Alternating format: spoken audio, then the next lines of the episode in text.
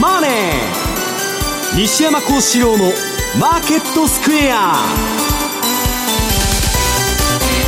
こんにちは西山幸四郎と。こんにちはマネースクエア比嘉宏と。アシスタントの安田真理です。ここからの時間は「ザ・マネーフライデー西山幸四郎のマーケットスクエア」をお送りしていきます。どうぞよろしくお願いいたします、はい、お願いします。いやもうあっという間の年の瀬となってしまいました、今年も早かったですね。ですね。ドッグイヤーですねもう、えー、番組今日は今年最後となりますね。そうですね。はい、えー、どうですか比嘉さん最近は、うん、突然のふりしちゃいました。この 後お話ししたいと思います、今年の相場を振り返るときに。そうですよね、はい。まずえ今日の日経平均株価え反落となりました。87円20銭安で2万3837円72銭となっています。やはりこう午後のこの取引で値幅が35円ほどだったということで。まあもう年末だから誰もやってないということで、はい、ただまあ海外はね、えー、えー、正月から動き出しますんでまあちょっと向こうの新聞とかレポートを読んでるとね、はい、まああの実体経済に、えー、がまあそんな冴えないのに、まあ資産価格だけやりすぎたと上を。まあ、それは金余りですね、来年の6月まで、まあ、事実上の QE4 みたいな、短期市場をジャブジャブにしてるということで、えー、で、イケイケどんどんなってんですけど、ちょっと反省するんじゃないかっていう声も、まあ、いろんなね、著名なアナリストからまあ出ててですね、はい、まあ、その警戒感もあるんですけど、まあ、日本ももう日本は正月モードですから。そうですね。クリスマスも終えましたし、ね。はい、ただまあここ6年連続、うん、まあ1月にですね急落みたいなことが起こってて、はい、まあ昔はねジャニュアリー効果つって1月はもう税金の支払いもアメリカ人に済んで、はい、みんなわーっと一斉に買ってくるっていうのが定説だったんですけど、ええ。えー、ここ20年ぐらいでガラッと変わりまして1月はあんまり冴えないっていうのはありましてですね、はい、まあ皆さん、あの休みモードなんですけど、はい、資産管理だけはしっかり、まあそれはもうストップロスを置くということですね。はい、それを怠らないようにと。ストップロスを置くに尽きると。はい。はい、承知しました。さあこの番組は YouTube でも同時配信中です。資料もご覧いただきながらぜひお楽しみください。動画については番組ホームページをご覧ください投資についての質問なども随時受付中となっております。ホームページのコメント欄からお願いします。ザ・マネーリスナーの皆さんの投資を応援していきます。それでは今日も午後4時までお付き合いください。この番組はマネースクエアの提供でお送りします。お聞きの放送はラジオ日経です。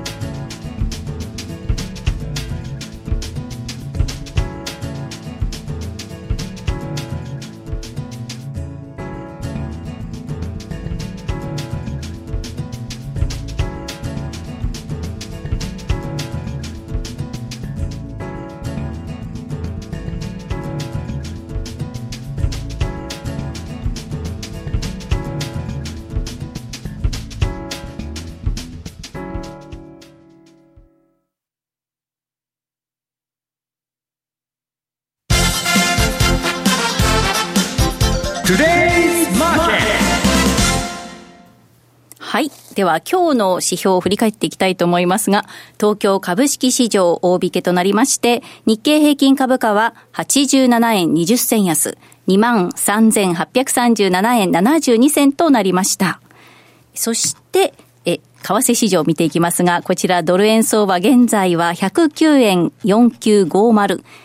ユーロ円は121円7279、このあたりとなっています。さあ、今日振り返ってですね、どうなんでしょうか、まあ、あの今週はですね正直言ってクリスマスで海外勢お休み、はい、でようやく今日も久しぶりにロンドン勢が戻ってきて、まあ、3市場揃うとい。うようなところなんですけど、はい、まあ、あの引き続き海外勢を中心にクリスマス休暇を取られてる人たちもいるので、まあ、相場はそれほどテーマらしいテーマはないんですけれども、まあ、それならということで今日が最後の放送なので、まあ、ちょっとこの1年も、まずはこのコーナーで振り返ろうかなと思ってるんですけど。まあそうですね。そういうネーミングがついているんですね、今日は。まあ、本当、あの、ええ、今年1月3日ですよね、はい、確か7時35分頃だったと記憶してるんですけど、え、そこからのまあ2、3分でですね、いきなりフラッシュクラッシュが起き、ね、まあ、えっ、ー、と、はい、ドル円でいうと4円を超える値幅がその日出たのかな、はい、っていうところで考えたときにですね、まあ、この2019年一体どうなるんだろうというようなですね、まあ、スタートではあったんですが、そうでした。もう記憶に残ってるのってそれしかないんですよ、正直言って。そこしか動かなかったと。そうなんです。まあ今年はまあそれでなくても、えー、年間高低差で見てもドル円は市場最狭っていうんですか、はい、8円程度ぐらいしかですね、年間の高低差がこのままで多分終わったら、もうそれで、去年が9円99銭ぐらいだったんで、それでも、まあ一番動かなかったねなんて言われてたんですけど、さらにそれを上回るぐらいに動かない1年だったということなので、どうしてもやっぱりその1月3日の記憶しか残らない。で、あとはどちらかというと、その株のシーズナルパターンのような状況に合わせて、為替も動いてるかなというようなところだったので、まあそういう意味で今年振り返ると、非常に苦しい一年。あの、結構相場を見てる人間からすると、はい、つまらない一年というか、寂しい一年と。寂しかったんですね、はい、比嘉さんも。そうなんですね。うん、でもね、今年は私も比嘉さんがぼやく声しか覚えて、記憶にないと、あっという間にあの年末になっちゃったと。あっという間に、いや、番組ではぼやぼやかなかったんですけど、まあでも結局だから10月から私106、109でもこのまま年末終わりますよね、なんつってね。今、来年の6月までこのまま終わると言われてるんで、私も困ったもんだなと。いや、我々、あの、上がっても下がってもどっちでもいいんですけど、はい、動かないってことはね、だって上がったら買やいいんだし、ね、下がったら売りゃいいんですけど、はい、動かないってことはいかんとも仕方がないやりようがないみたいなところ、で、あとやっぱり、まあ、トランプ政権になってからの特徴と言ってもいいのかもしれないんですけど、はいファンダメンタルズで相場が全然ね、動かなくなりましたよね。っていうところもあって、非常にだから、昔から相場を見てる人間にとってはですね、なんか全然意味のわからない値動きというか。まあそれがね、官僚には一番居心地がいいって言ってましたよ、この前あったら。まあ動かないのはね。動かないのが一番、あの変化が嫌いですから。えー今のあれは居心地がいいと、円安にも円高にもいかないし、はい、株もいつ見ても同じ値段と、これが一番いいんだと。ぬるま湯ってことですね。はい。まあ、そういう為替市場ではあったんですが、はい、一方で、まあ、株式市場はですね、ええ、非常にですね、まあ、はしゃいでるというのか、元気だという1年だったのかなと。まあ、これまでもずっとリーマンショック以降ですね、右肩上がりで株上がってるんですけど、ニューヨークダウを見てもですね、まあ、春先まで上げ、一旦そこで昇給し、そして年後半にかけてまた上昇というようなですね、シーズナルパターン通りの展開ということで、まあ、ニューヨークダウでもですね、えっ、ー、と、今年はもう24%ぐらい。はい、昨日の終値で見てて、今年の初め値と比べてもですね、24%ぐらい上昇しているということで、まあ、例年、元気ですね。大統領選挙前の年っていうのは、比較的上がりやすいと。いう傾向が強い、その値幅も結構大きいというのもあるんですが、ですが。にも増して、はい、今年のこの今のところ24%上昇というのはですね、その平均値を上回ってるなというぐらい、まあまあ、株の世界だけはですね、はい、元気と。で、ナスダックに至っては今11年頭ですか。で、10営業日連続で最高値更新で、9000ポイント昨日乗せてると。いうところではですね、まあ、西山さん、あの、ちょっとそろそろ反省が入ってもって先ほど冒頭でおっしゃってましたけど、うん、まあ、どちらかというと、アメリカの株はですね、どこ吹く風というような感じでですね、今、はい、まあ、ここまでですね、ずっと、あの、しっかりという動きになってるかなと。まあ確かにだから株を最初から仕込んでた人たちにとっては、かなりいい1年という言い方にもなるかもしれませんけれども。まあ、9月からだけだけどね、上がったのは。まあ、そうですね。だから。最初の、だからクリスマスまで暴落して、そこからまあ、あの、アメリカのね、金融当局が PK を入れたと。で、それで年初上がって、で、その後横ばいで、今度また9月から金バンバン今ばらまいてますから、もうジャブジャブですから、この年末年始は皆さん日本円にして50兆円も金ばらまいとるんですよ。短期市場に。で、普通は下がるわけないと、まあその分上がっとるだけの話で、まあ自作自演相場ですわ。はい、そうですか、はい、為替はそういうわけにはいかないんですもんね。いや、為替は、はい、あの、本来、えー、あの、利下げ、あの、ドルが利下げしてたにもかかわらず、今年ドル買われちゃったわけ。はい、普通金利下がったらドル下がるんだけど、はい、なんだかっつうと、金利元のアメリカしかないんで。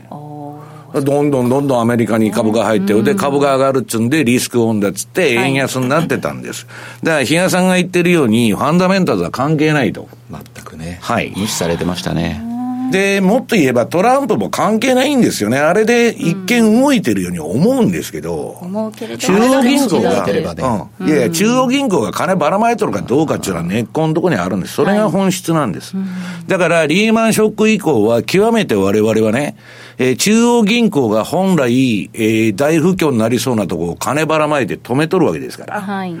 まあその人工的相場で動いてるというだけの話なんですけど、うん、それが通用すればね、うんと、スターリンだとか毛沢東ももっと成功してたんですけど、はいその物事は川山用通りいきませんので、うん、まあ何がきっかけになるかわかりませんけど、えー、まあそういうね、実体経済とちょっと資産価格だけは青天井で離れちゃってると。うん、それが今の、えー、あれで、かといって金余りで売れませんから動かないと、はいはい、比嘉さんは言ってるわけです。ということで、比嘉さんよろしいでしょうか？はい。はい。では、西山さん、はい、この足元の相場について、はい、まあ、今年の相場をね、比嘉さんが振り返ってくれっていうわけで、えー、あの、資料を持ってきましてね。はい、ありがとうございます。えー、この自作自演という意味では、日本が世界の1000倍特許なんですね。えー、で、これ日経平均の週足。これ1984年から、えー、2019年、今年のね、はい、直近までの日経平均の週足でございます。はい。で、これはね、まあ、あの、アメリカの大恐慌の後のチャートに結構似てるんですけど、日経平均と。ブワーっと80年代、めちゃくちゃ上がってたわけですよ。はい、で、3万8000、えー、なんだ、586円の高値まで、えええー、89年の、うん、12月まで、えこれエリオット波動の5波動なんですけど、めちゃくちゃにエクステーション延長して上げたと。はい、これ100年に1回のバブルです。間違いなく。100年に1回。100年に1回じゃもう次経験できないです、ね、リーマンショックは100年に1回じゃありませんよ、はい、皆さん。あんなも単なる金融危機です。うん、で、この日本の霞食っとったようなですね、バブルが崩壊して、はい、これはね、そのバブルの分だけそぎ落としたんです。で、ばーっとその92年まで確か1万4000円までまあ急落するわけですね。ええ、で、それ結局ね、その後も、えー、まあ、ばーっと下げたんで、うん、92年から当時のあの宮沢さんが大蔵大臣やってた、はい、PKO、今の GPIF、昔の年金福祉事業団と言いまして、ええ、そいつらに株を買わして、下げを止めようということをやったわけ。で、相場っていうのは、はい、上がったら下が、下がるし、下がったら上がるっていう循環なんです。経済もそうだし、え、人生もそうです。ずっと右肩上がりの人生とか、はい、まあずっと右肩下がりっていうのもあるんですけど、まあそれは例外的なあれで、ま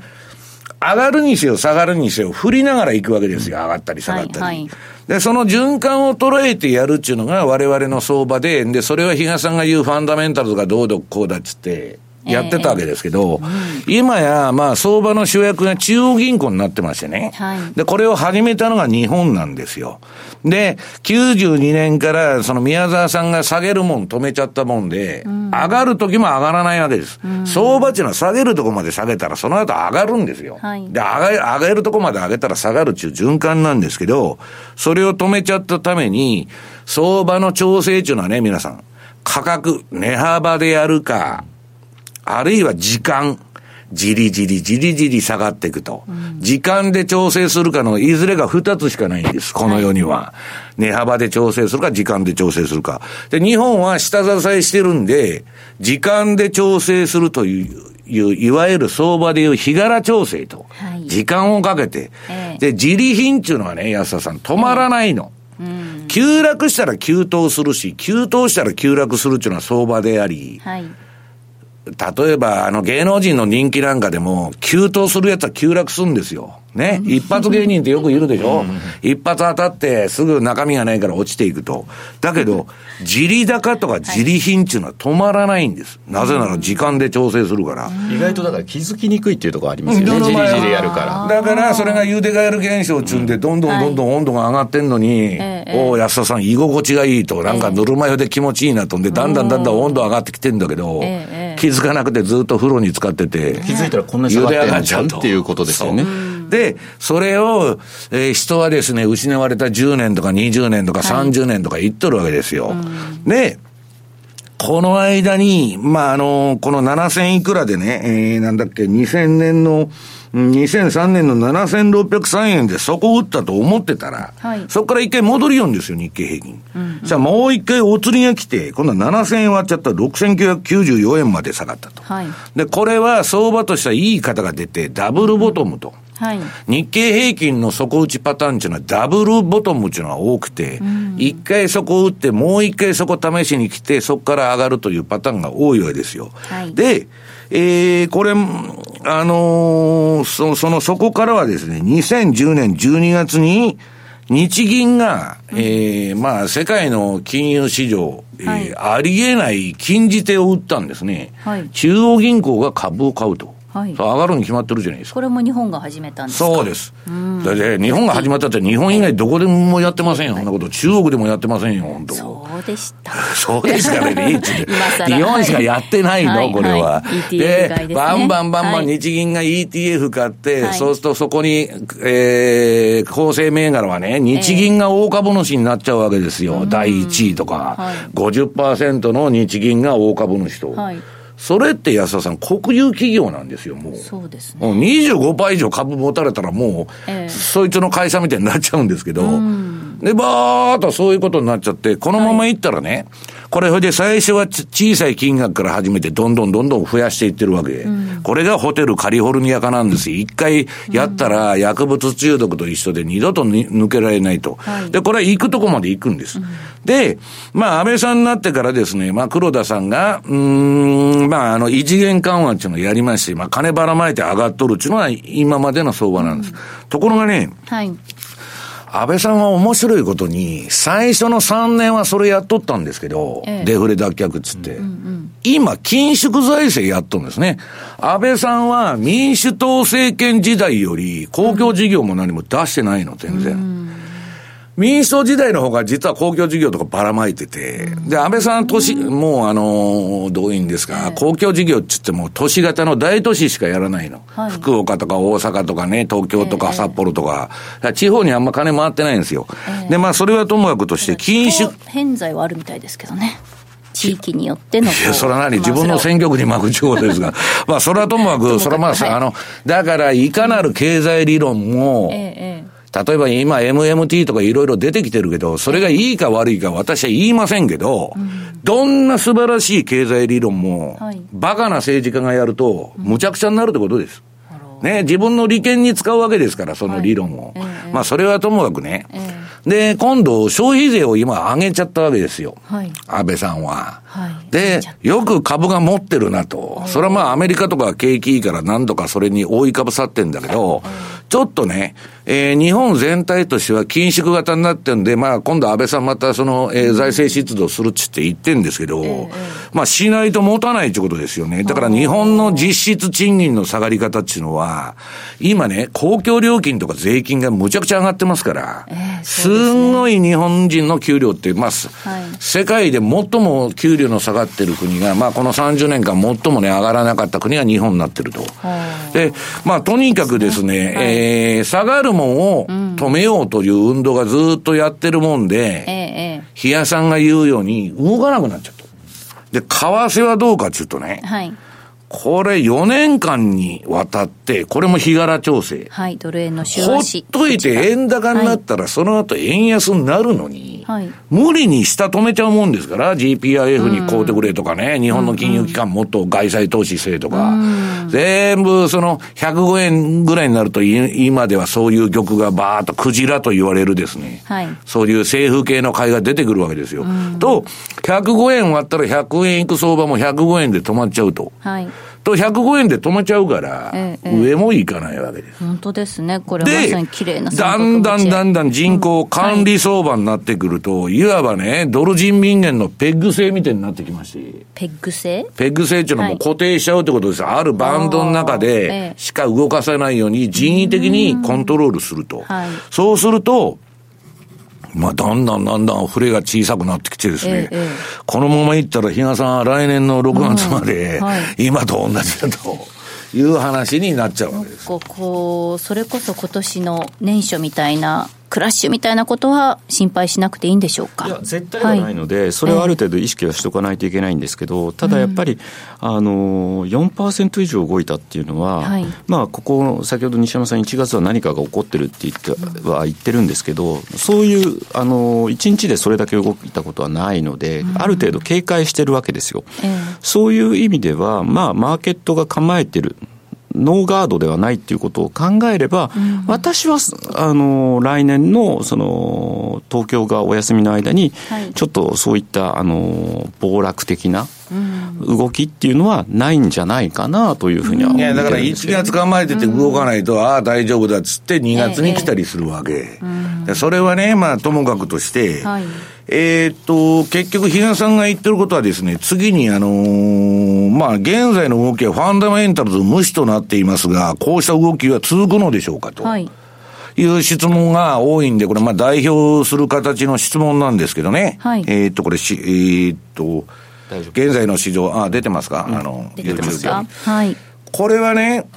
結局ね、景気の、えー、景気サイクルにおける景気の終盤。はい。もう景気はあとピークアウトしそうな、うん、最、まあ、あの、成熟期ですね、景気の最後。ええ、あるいは相場の最後は、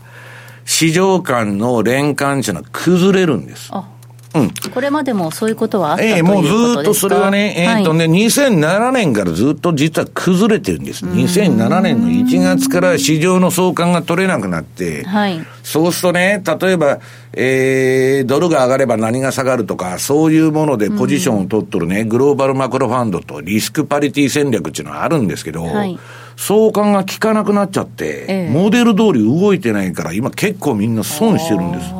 で、私はね、はい、あの、2、3週間前にいろんなファンドマネージャーから電話かかってきたり電話したりして、今年どうだったって言ったら、えー、よくないっちゅうんですよ。で、2018年のがよくないはずだったんですけど、はい、だって全セクターが儲からなかったんですよ、2018年は、ファンドで。で、今年もなんだかよくわからないなと。で、株だけ上がってんだけど、資産価格、た、例えば、土地も上がり、株も上がり、うんぬんしてるんだけど、給料が全然どこも上がってないというね。じゃあ、景気がいいのか何、何なのかさっぱりわからないと。いう、普通だったら80年代のバブルは、給料もみんな上がって、ボーナスうふわふわ、株も高いと。それはわかりますバブルにせよ、みんなが幸せになってる。はいところが今の相場っていうのは資産価格だけ上がるわけですから、えー、んなさ、今ここ、ニューヨークとかね、パリとかロンドンでマンション買っても億出さな買えませんよ。億以下の物件なんかないんですから。だ要するに、グーグルの社長とかアマゾンの社長とかは、えー、いいんだけど、はい、今の臨転機を回せば回すほど貧富の差が広がるだけで、うん、何の解決もつかないと。だからトランプが出てきたり、ボリス・ジョンソンが出てきたり、あるいはイタリアの政局がむちゃくちゃになったりね。はい、今、右翼も左翼も両方強くなってるんです。うん、要するに貧富の差の拡大で何とかせえと、うん、トランプはもう世界から全部引き上げてアメリカに全部戻せと。製造業の拠点も何も、はい、それでアメリカの雇用を確保しようと。で、エリザベス・ウォーレンとかサンダースっていうのはね、そうじゃなしに、えー、富裕層から税金取って富の再分配図れとか、まあいろんなね、うん、ことが起きてんですけど、とにかく右翼と左翼が強くなって、真ん中がドバッと落ちてるんです。だから、ものすごい時代の転換期に入ってて、まあ何がどうなるかこれからね、非常に読みにくい時代に入ってると。で、そういう中で、はい。まあ、要するに私が思うのはね、うんうんえー、国がもうその相場の主役になっちゃって、まあトランプが主役とか中央銀行が主役になってる中で、うん、さんが言ってるように、ファンダメンタルズ要素要素っていうのはどんどん低下していく。うん、だけど、それはね、相場末期特有の現象なんです。そこに気をつけないといけないと。はい、で、それはね、後のコーナーで説明しますけど、ええ、個人投資家は何をしたらいいのかということを、証券会社も真剣に考えてて、はい、私のとこにね、最近、ウォーレン・バフェットの話をあの書いてくれっていう依頼がどんどん来るわけですよ。え、で、それは何なのかっていうのは後半のコーナーでやりますけど、はい、まあ一つね、ちょもうちょっと伸ばし、あの、トルコリラがまた急落したと。うんで、これはね。半年ぶりの安値という、うん、あの、トランプが、あの、見かけ上はね、イスラエルの味方だとか、はい、あの、うんぬん、えー、福音派にね、えー、なんだっけ、えー、おもねる形でね、うん、よいしょする行動を取ってるんだけど、はい、裏でやってんのは、かき回してむちゃくちゃにしとるんです。解体に向かってんです、中東も。うん、で、トルコに対しても因縁つけてですね、ええ、これなんだ、一世紀も前のあの、オスマントルコ帝国時代の話持ち出してきて、はい、で、なんだかもうむちゃくちゃ難癖つけてですね、はい、で、トルコもまあそれにエルドランが反応して挑発に乗っちゃって、はい、いろんなことになってるんですけど、まあトルコの急落はそんなことが理由じゃなくて、え、国有銀行が、国営銀行が介入するのをやめたと。うん、まあ、リラヤスに持っていっとるんですね、今。うんあえて。はい。で、ドスンと来たと。で、私がね、セミナー行くともうトルコの質問ばっか受けて、えもう嫌でもままたトルコですかと。いうことで、いつでも言ってるんですけど、これトルコリラの冷やし、トルコリラ円の売りトレンドじゃないですか。ええ。で、ね、これは売りトレンドが出たら売らなきゃいけないわけ。はい、で、えー、次に週足見てもらうと、トルコリラ円の週足。これ週足も今売りトレンドのシグナルが黄色いのがね、点滅して。はい。し、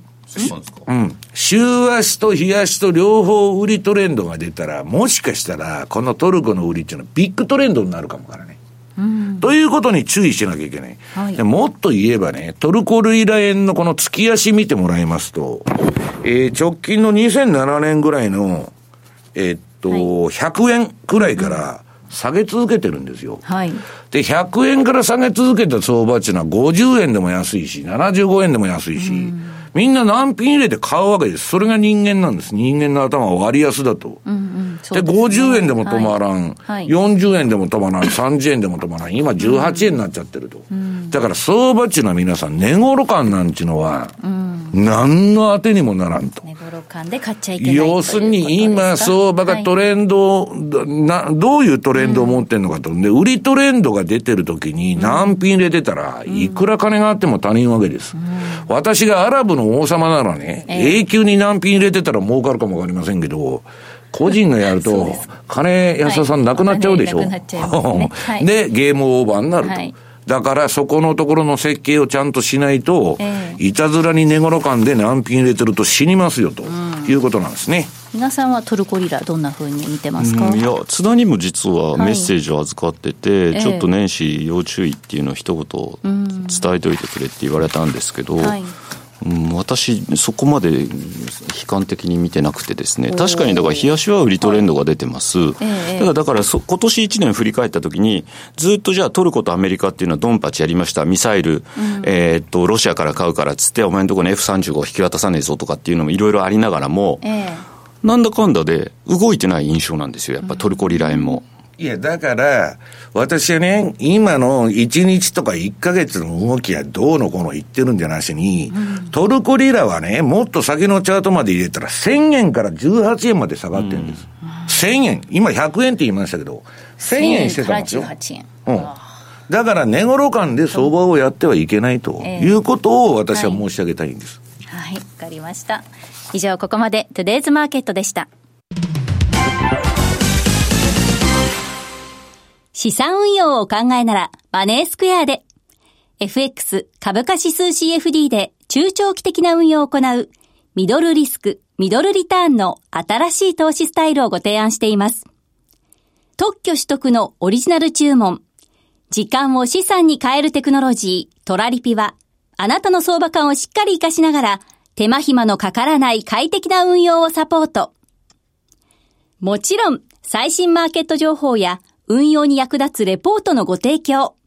相場をわかりやすく読み解くセミナーの開催など、あなたの運用を成功に導くためのサポートコンテンツも豊富にご用意しています。今なら FX 新規講座開設キャンペーンを開催中。まだマネースクエアの講座をお持ちでないという方は、ぜひこの機会に講座開設をご検討ください。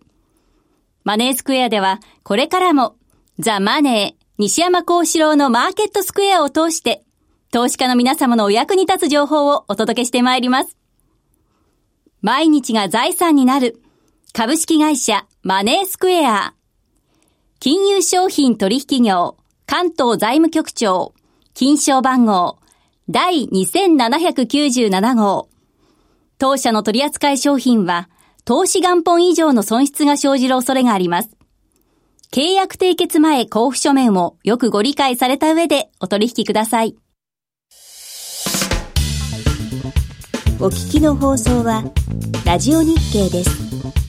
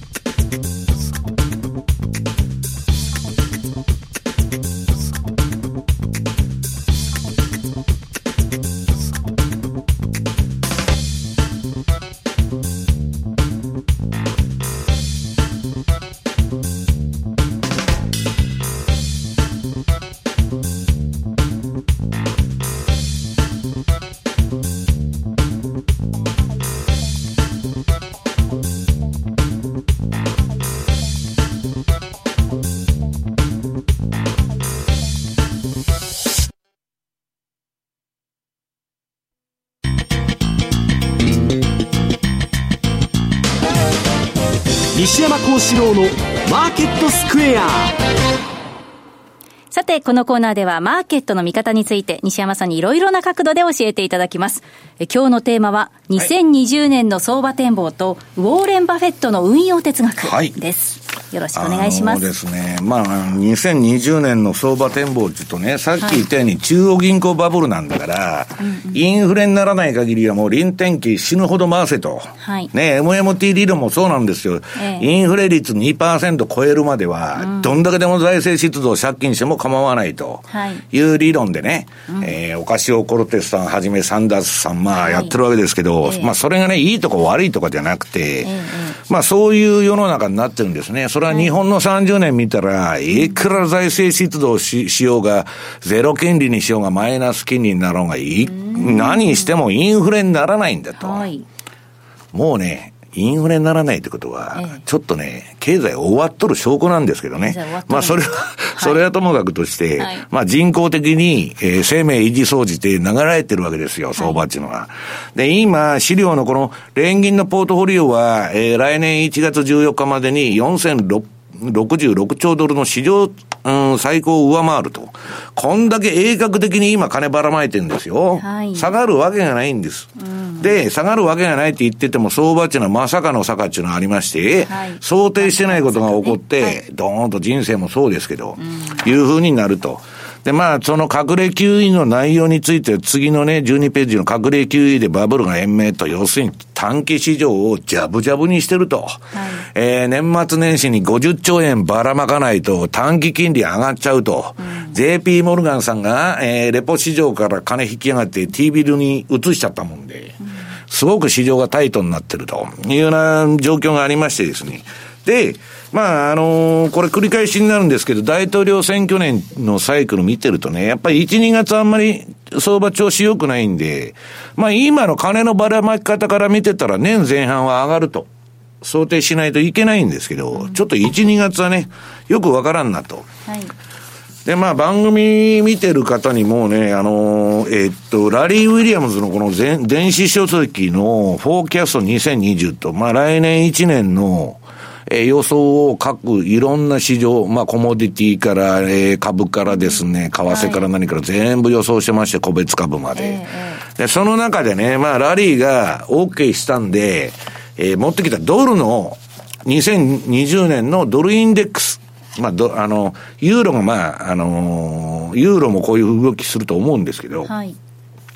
見ると、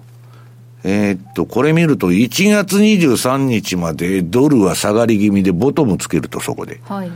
で、今度はまあ3月23日がボトムになって、トップがね、えー、えー、これ見ると5月12日になってたり、これがね、皆さん、ドーンと落ちてるからといって、はい、よく勘違いする人がいるんですけど、大暴落するわけじゃないの。はい、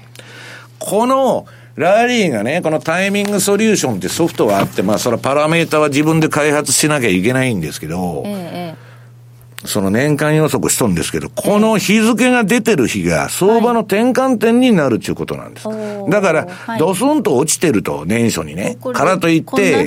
ドルが大暴落。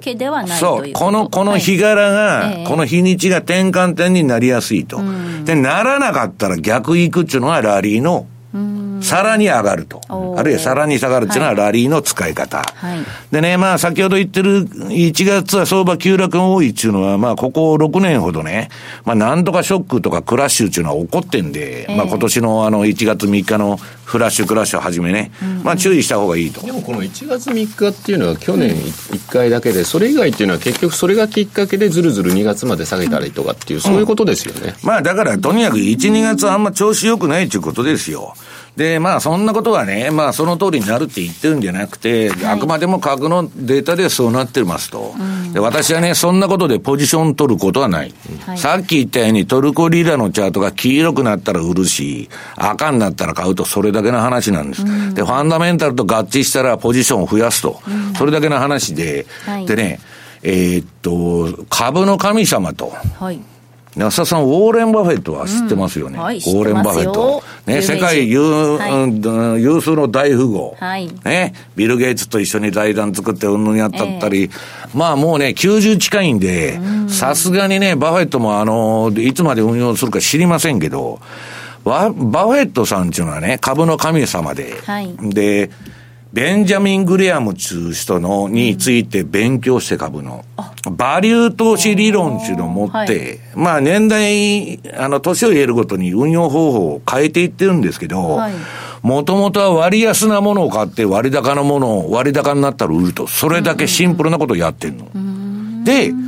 簡単じゃないですか。ええ、私もね、バフェット流の、そのバリュー投資のプログラム持ってて、はい、銘柄の業績入れれば、これ買ったらダメ、これ買ったら OK と、うん、すぐ出てくるソフトを持ってるわけ。うん。え、じゃあね、バフェットが買って、えー、っと、これ、バフェットのね、今、現金ポジションの推移と SP500 の動きが出てるんですけど、はい、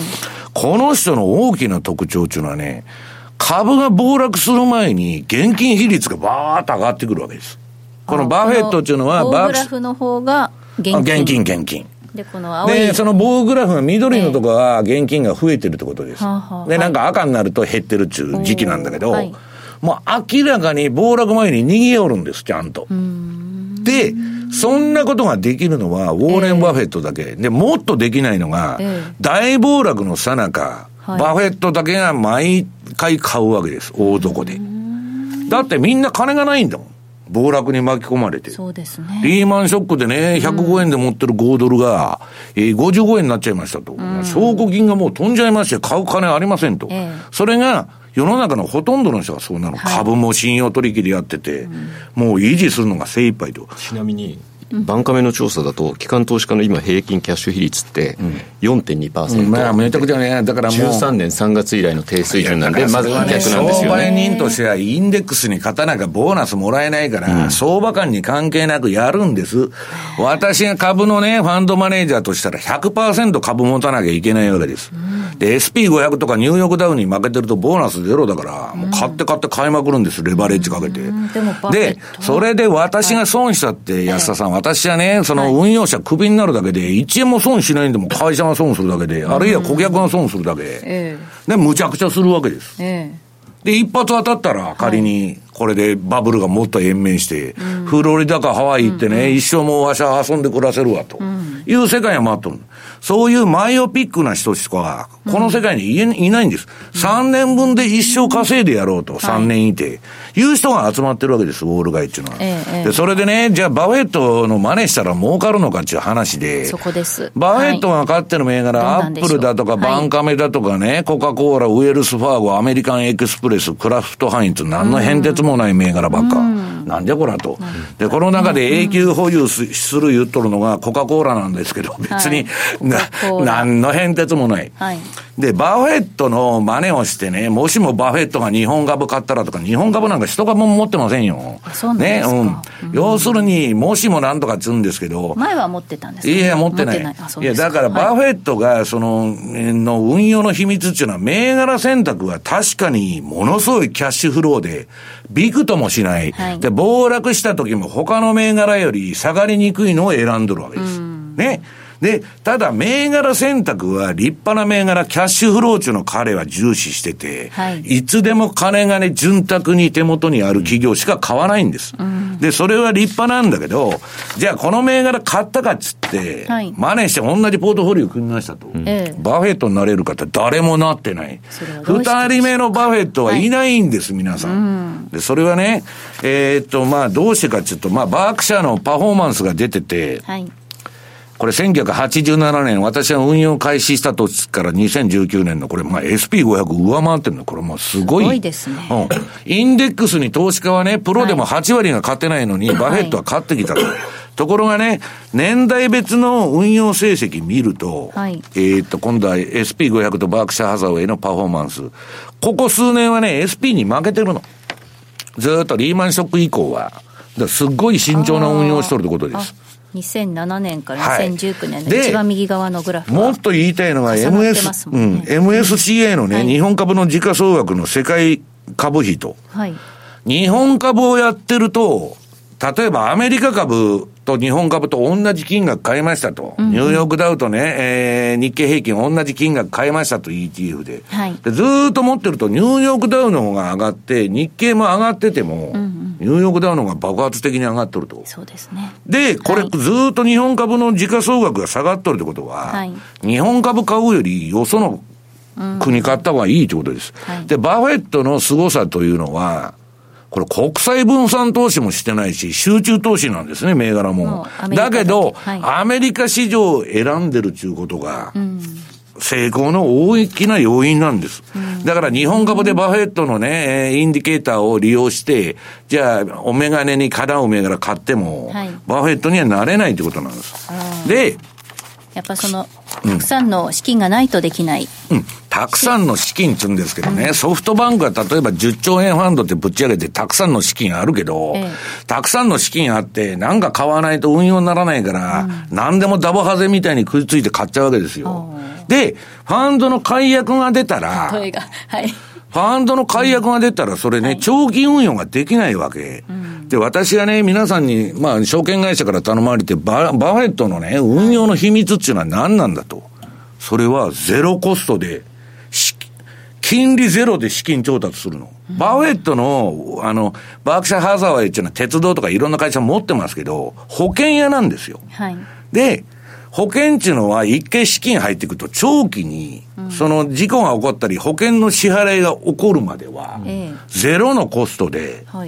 その運用できるわけです。で、株を変えると長期に。で、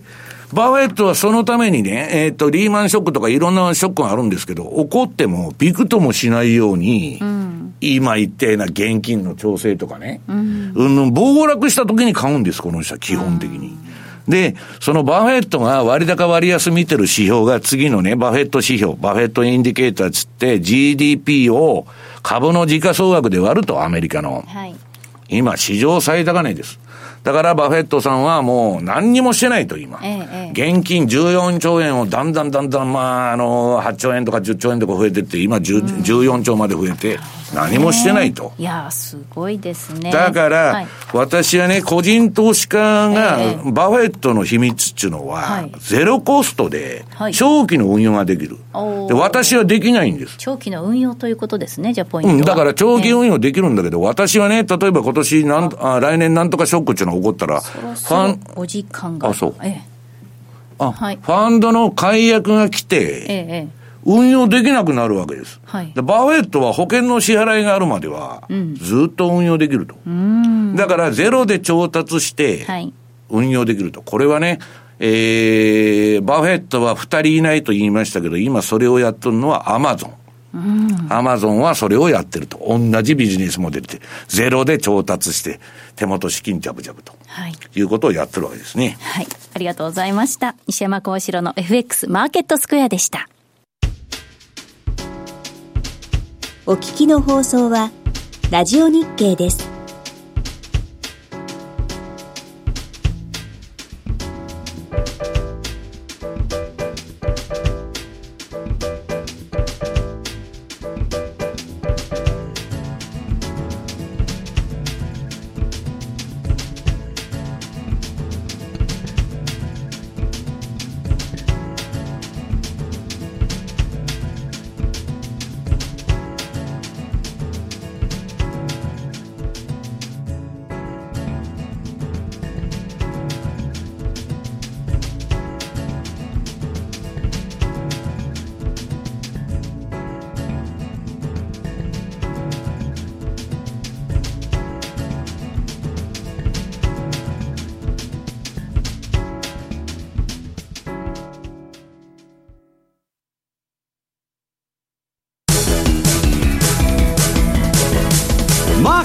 投資戦略